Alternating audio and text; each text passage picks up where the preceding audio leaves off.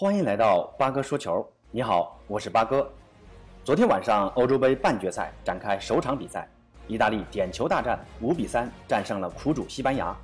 来，咱们一起看看比赛。昨天两边的首发阵容一出来，那意大利跟八哥预测的大差不差，反而是西班牙给我来了个大意外。前场三小的无锋阵，说明主帅恩里克还是很有些想法的，想来个出其不意，但效果如何呢？比赛开场不久，第十四分钟，十八岁的巴萨中场佩德里精准直塞穿透意大利后防，可奥亚萨瓦尔竟然跑得太快，跑到球前面去了，没停好，浪费了一次非常好的单刀机会，很可惜啊。第二十五分钟，奥尔莫在禁区内有一次乱军中的推射，但被表现优异的意大利门将唐纳鲁马给神勇的扑出去了。整个上半场，意大利回归了传统的防守反击的打法。而西班牙摆出无锋阵，也收到了一些进攻效果，但前场球员可能还是缺乏配合，在机会球面前，要么犹豫不决，要么肆意浪费。到了下半场，西班牙就为自己的浪费机会付出了代价。意大利人抓住西班牙的一次进攻，快速从门将手抛球开始，打起快速反击，直接穿透中场。西班牙后卫防住了最前面的因莫比莱，但球没被解围远，而己方球员跟进又太慢。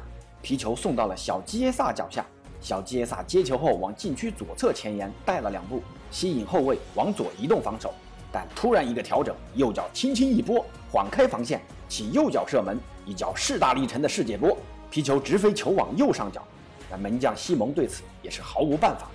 这个球太漂亮，典型的意大利进球，高效直接，不拖泥带水。但不甘失败的西班牙在第八十分钟由下半场替换上场的莫拉塔。中场前侧附近带球突破斜传，奥尔莫心领神会，顺势一塞，打了一个高速的撞墙式配合。莫拉塔突入禁区，单刀面对门将，一脚低射打入球门左下角。唐纳鲁马对此也是回天乏力。西班牙扳平了。常规时间战罢，双方一比一战平，比赛拖入加时赛。那加时赛，意大利前锋贝拉尔迪曾打入一球，但被裁判判罚越位，进球无效。西班牙躲过一劫。那最后双方进入残酷的点球大战，那命运总是喜欢开玩笑啊！意大利第一名出场的洛卡特利的点球就被上一场点球大战表现神勇的西西蒙给扑出了，但随后出场的西班牙球员奥尔莫的点球竟直接打飞。那第二轮、第三轮双方都轻松罚进，但次轮率先出场的意大利的贝纳尔斯基轻松罚进，之前打进扳平一球的莫拉塔，他的点球。则被意大利门将唐纳鲁马扑出，这点球就是莫拉塔的噩梦啊！这已经是本届杯赛的第二粒点球未进。那最后一轮，意大利轻松罚进，就此，意大利五比三点球大战战胜了西班牙，挺进决赛。纵观全场比赛，意大利主帅曼奇尼采取务实的防守反击战术，还是非常成功的。全场虽然阵型收缩的比较靠后，但反击的效率很高，速度很快。也出现了多次好的反击机会，全场的紧逼拦截做得也非常到位，逼得西班牙球员大部分都是横向转移和回传门将，关键的直塞和纵向传球很少，这也给意大利的后防留足了空间。而后防二老是老而弥坚，良好的意识卡位和比赛经验，给了西班牙前场球员吃了不少苦头，尤其是点球大战时，杰利尼的满面笑容，故作轻松，给人印象深刻。这心理战玩的是飞起啊，但意大利还是有些问题暴露出来。那左边后卫还是有些欠缺，埃莫森在上半场的几次防守有些失位，而且进攻上有点犹豫不决。巴雷拉的那次良机，虽然大部分原因是他自己调整过多造成的，但埃莫森的传球时机如果能再果断些，巴雷拉也不会那么尴尬的接球。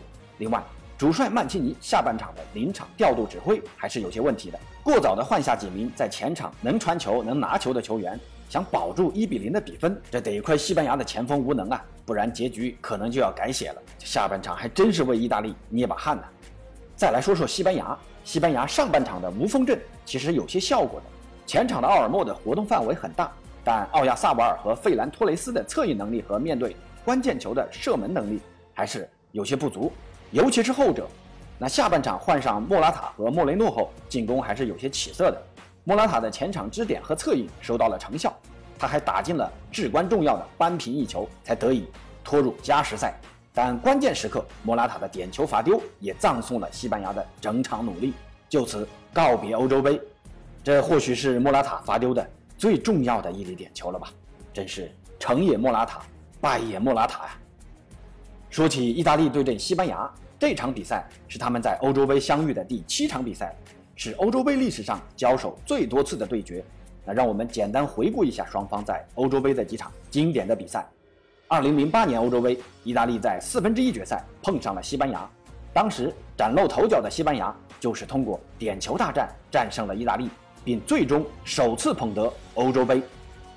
转眼间到了一二年欧洲杯，双方在决赛相遇，刚刚获得一零年世界杯的西班牙风头正劲，普兰德利的球队居然用四二三幺的进攻阵型和西班牙大打对攻。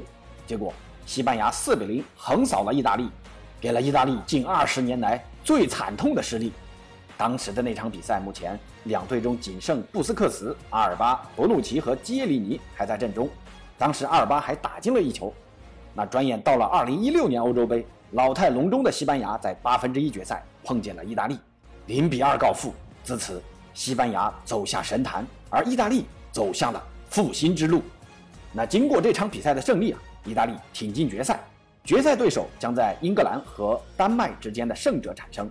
让我们再来个赛前猜想吧。夺冠大热门英格兰今晚将在温布利大球场对阵丹麦。英格兰在之前的几场比赛展现了强大的统治力，总身价更是高居十二点六亿欧元，打到现在近八球一球未失。那进攻也很多样化，三粒地面进球，五粒头球破门，这欧洲头球队名不虚传呐。而且几乎所有进球都是在小禁区附近打进的。另外，斯特林和凯恩都打进了三粒进球，还是有希望赶上 C 罗的。那尤其是凯恩，打开进球账户的凯恩，将会是英格兰面对坚持死守的丹麦队时攻城拔寨的尖刀。当然，这也要看英格兰创造机会的能力和凯恩把握机会的能力。千万别像小组赛阶段那样浪费好机会啊！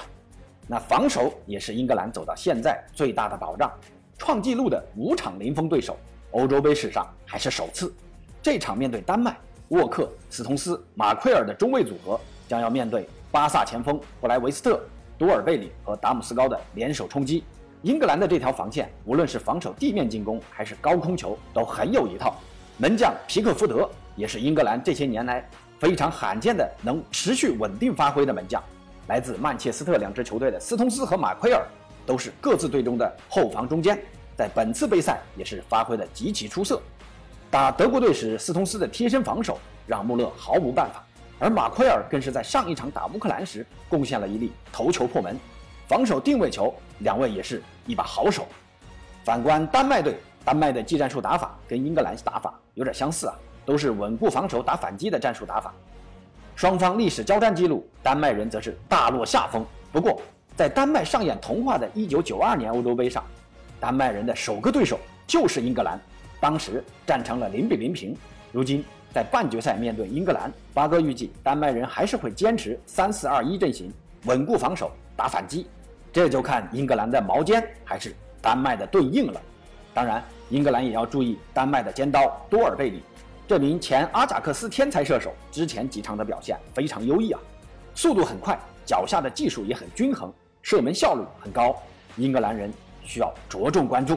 那最后，八哥给个预测吧，意大利面对英格兰的机会会更大一些。